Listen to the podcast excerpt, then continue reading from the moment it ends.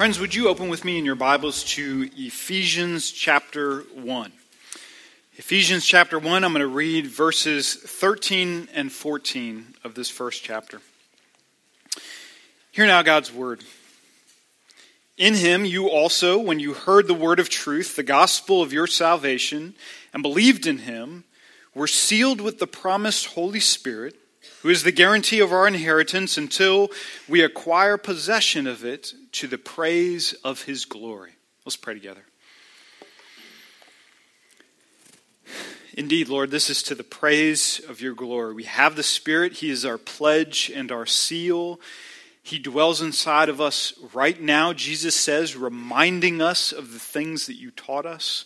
Would He do that important work now in us as we hear from your word? We ask in Jesus' name, amen.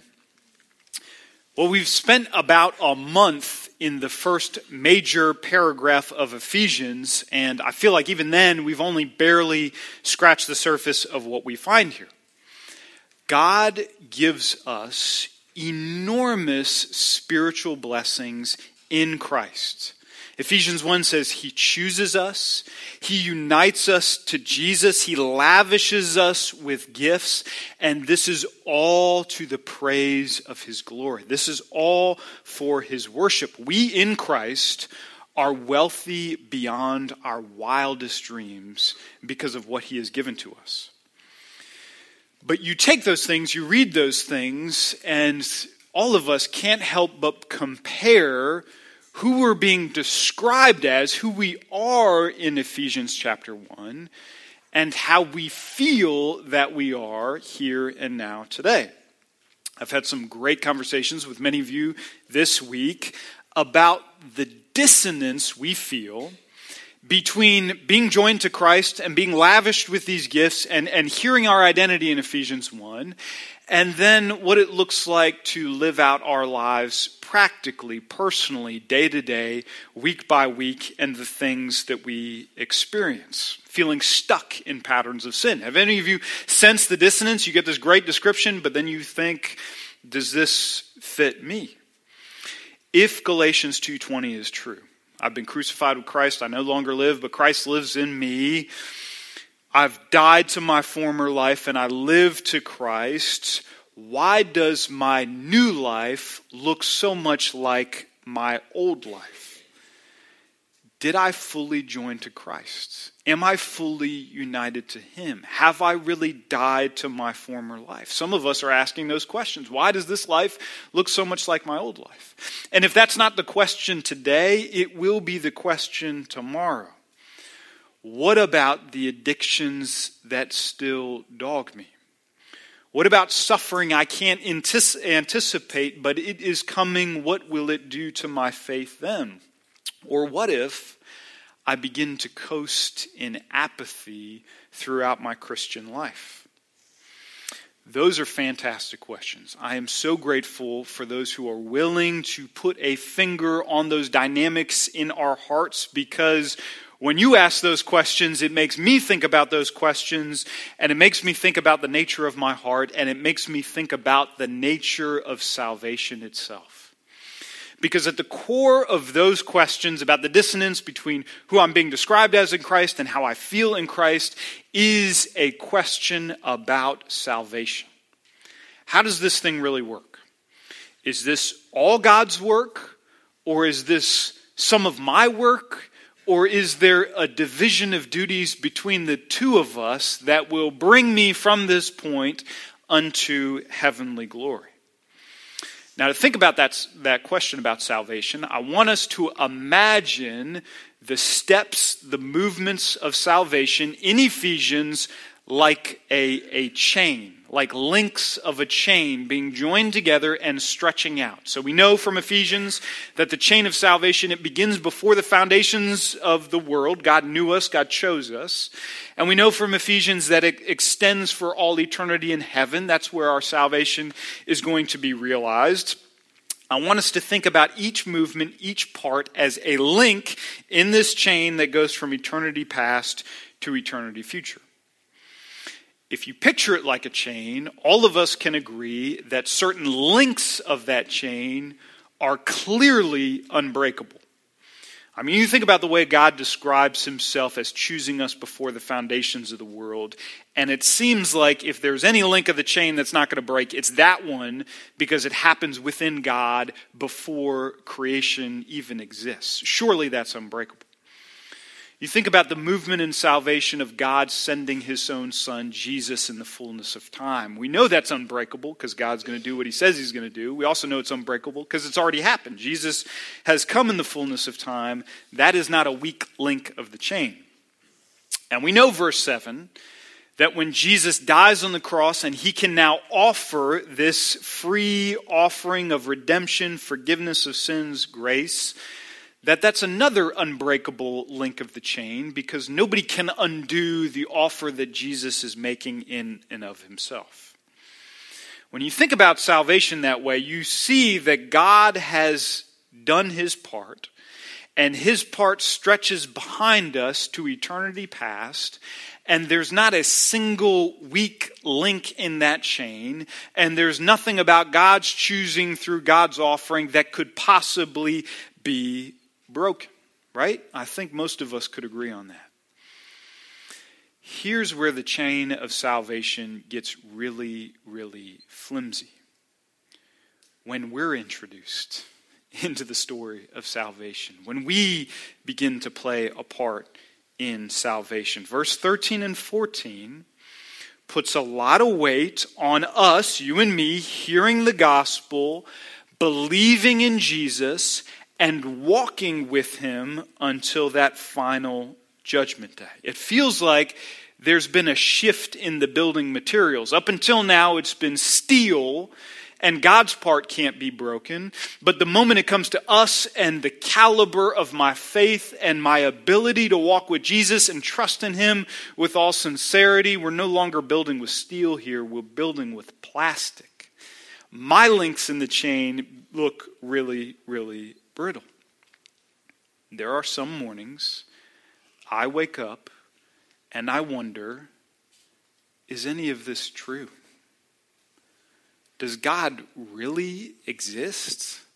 And if he does, does he really send his son? And if he has, is he really the only way of salvation?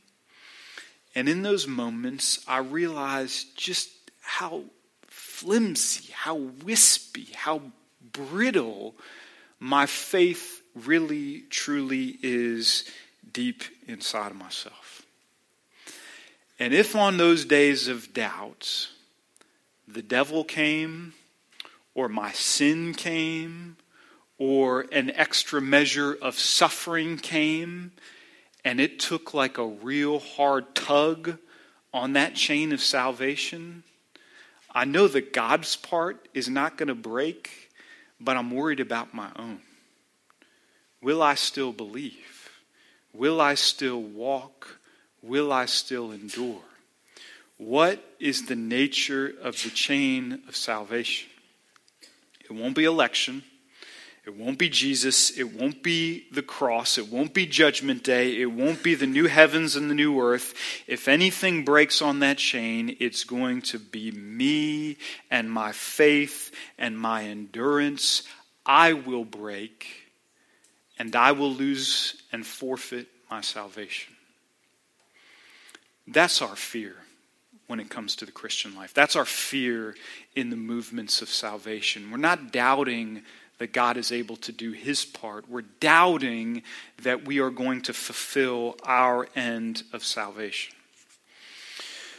If you've ever thought that, feared that, worried about that, then Ephesians 1 13 and 14 is God's word to you this morning. This is a word directly from God to your heart in the middle of that fear. We're going to take out those links that look like they're made of plastic, and we're going to realize that they too are made of steel and cannot possibly be broken. Not because we're a group of wonderful people who have strong faith and will trust in Jesus through thick and thin, but because we don't have that, God has sent His Holy Spirit to do what we can't do the Holy Spirit is the unbreakable link between what God has done and what we experience in the gospel. With that in mind, I want to say four things about the Holy Spirit from our two verses here, all of which apply to what we're talking about here. Number one, this Holy Spirit who's going to serve this purpose has always been promised to us. The Holy Spirit has always been promised to us. In fact, in verse 13, he is called the promised Holy Spirit.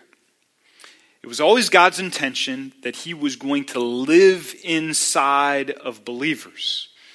What he did in the tabernacle and the temple of the Old Testament, he now does inside the individual Christian and the gathered church in the New Testament. We're going to read in Ephesians chapter 2, verse 21 and 22, that we, the church gathered together, are now the dwelling place of God's Spirit. Now, all the while in Ephesians 1, God has made a very big deal that He has a plan for the fullness of time that He is enacting in creation.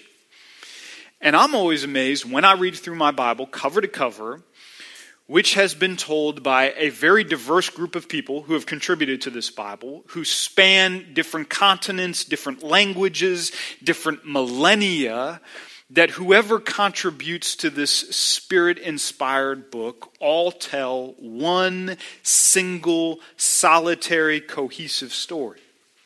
And in that story, whether it's told by Isaiah in Jerusalem in the 8th century BC, or it's told by Ezekiel in Babylon 250 years later, or it's told by the prophet Joel somewhere in between, God promises to do something at Pentecost we couldn't have believed if we heard it ourselves in Isaiah's day.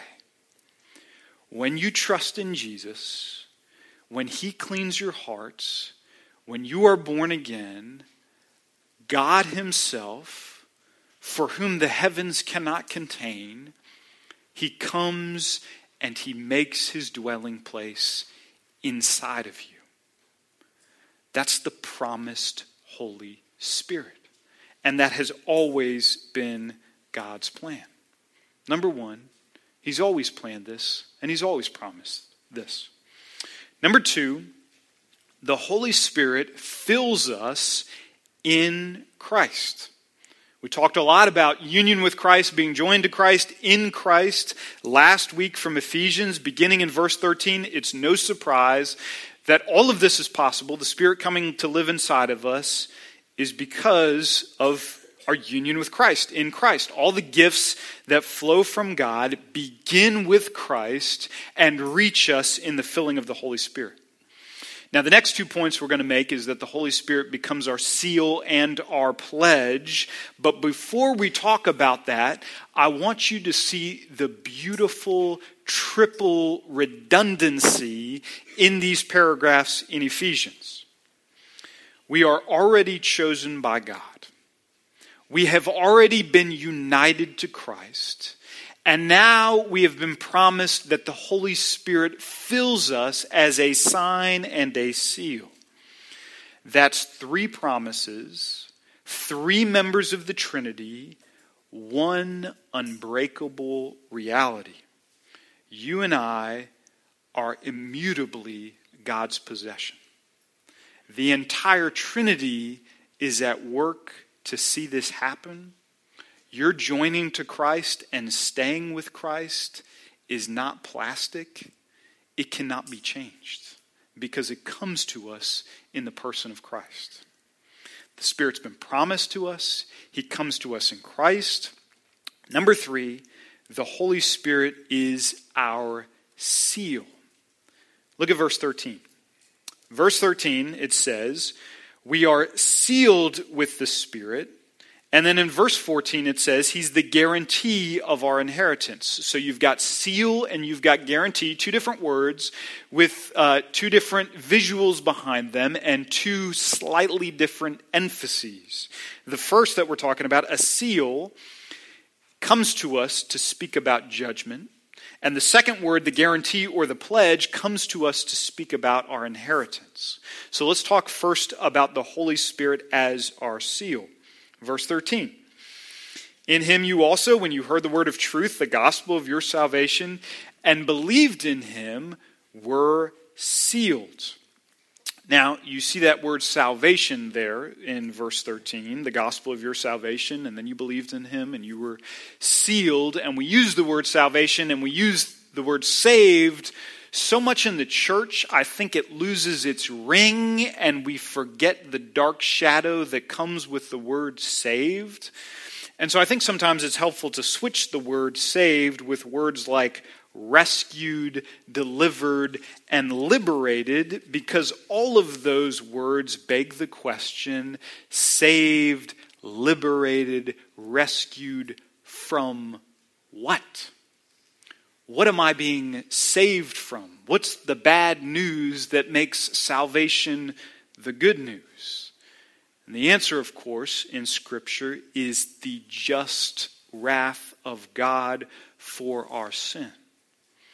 Every human being has committed treason against God. Every human being has rebelled against God. Every human being deserves eternal capital punishment, which is separation from God for all eternity in hell. Salvation is not the changing of our religions, it is being rescued from the pit of hell. It is being liberated from our sin. It is being redeemed and bought back from the power of evil.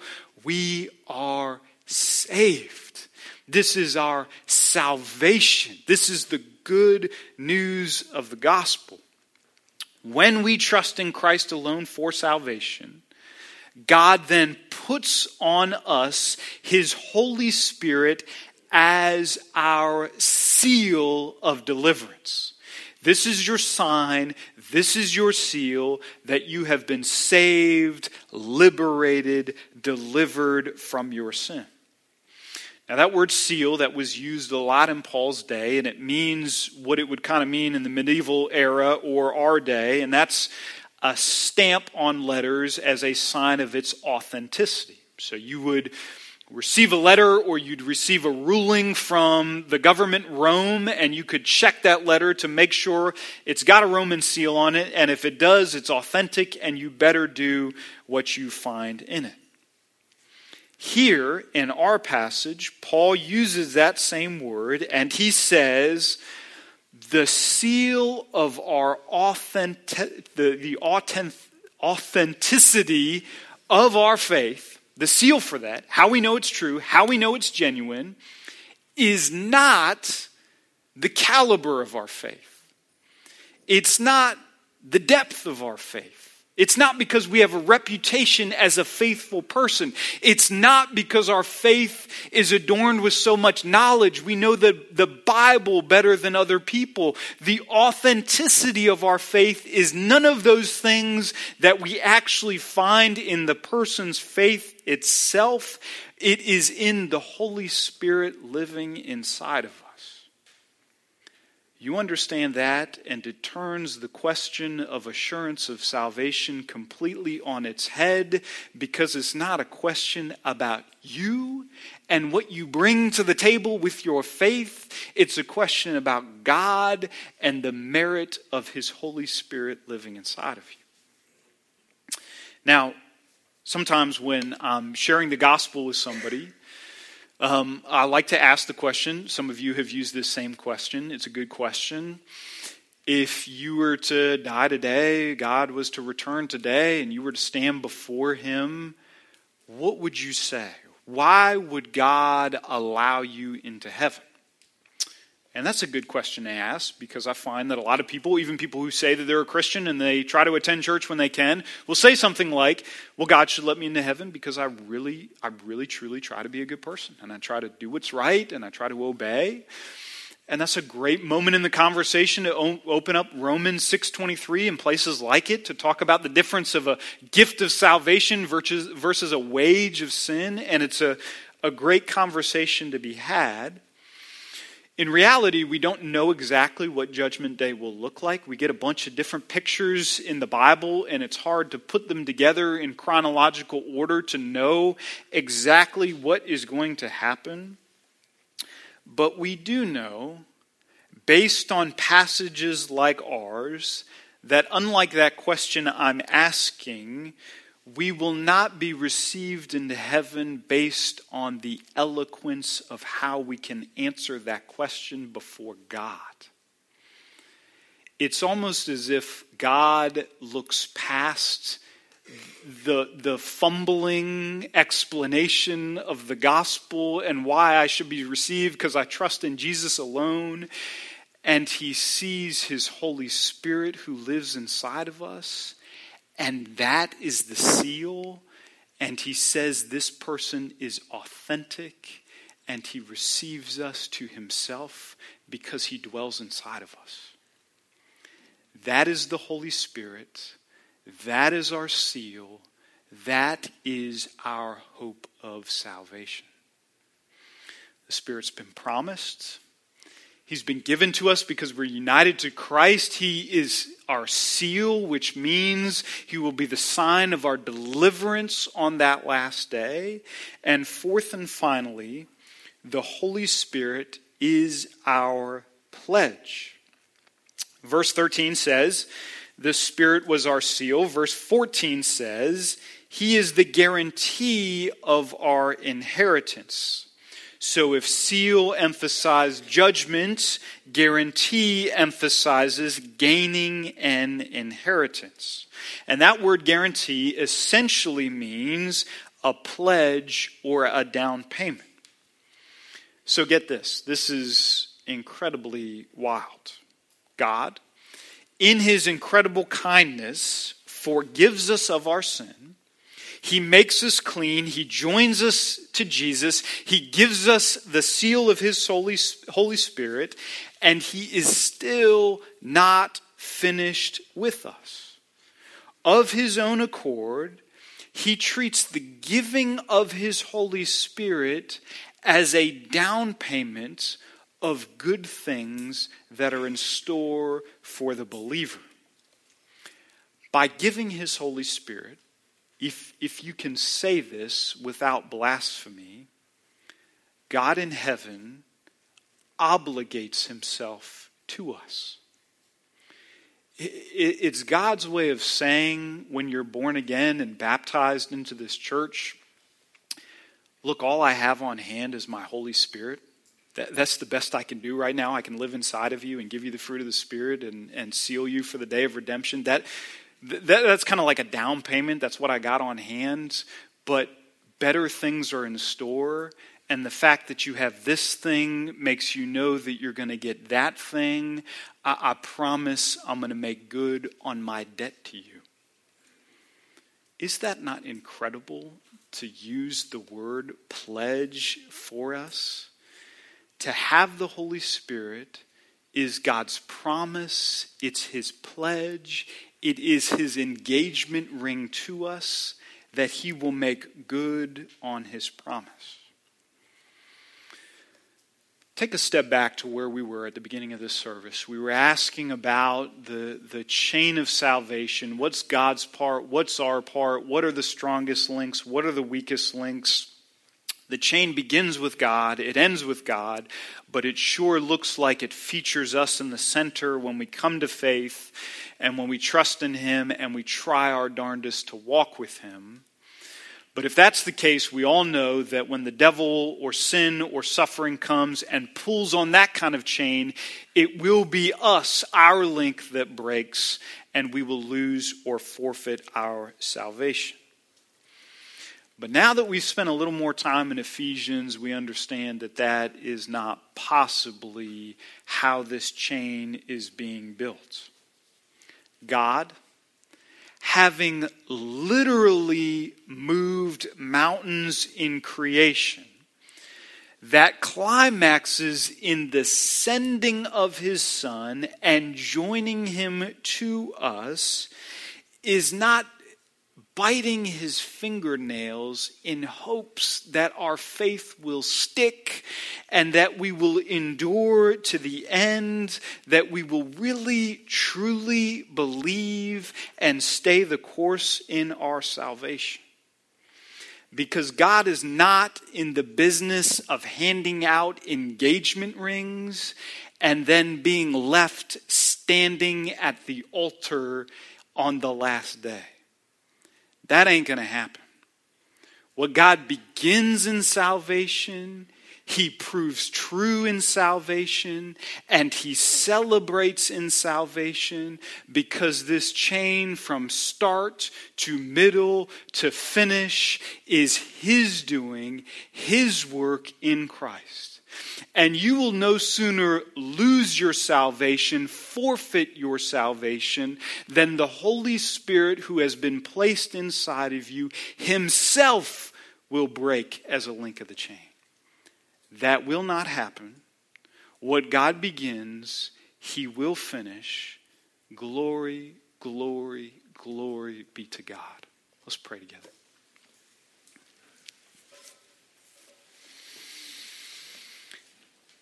Father, anytime we get this perspective of salvation, we just feel really, really small. We thought we had more to do with the beginning and the middle of the end, and we're giving up more and more ground, and you're taking more and more responsibility. But if we have eyes to see, that's the best news we could possibly hear. This is all you, this is all grace. Blessed be the name of the Lord. In Jesus' name. Amen.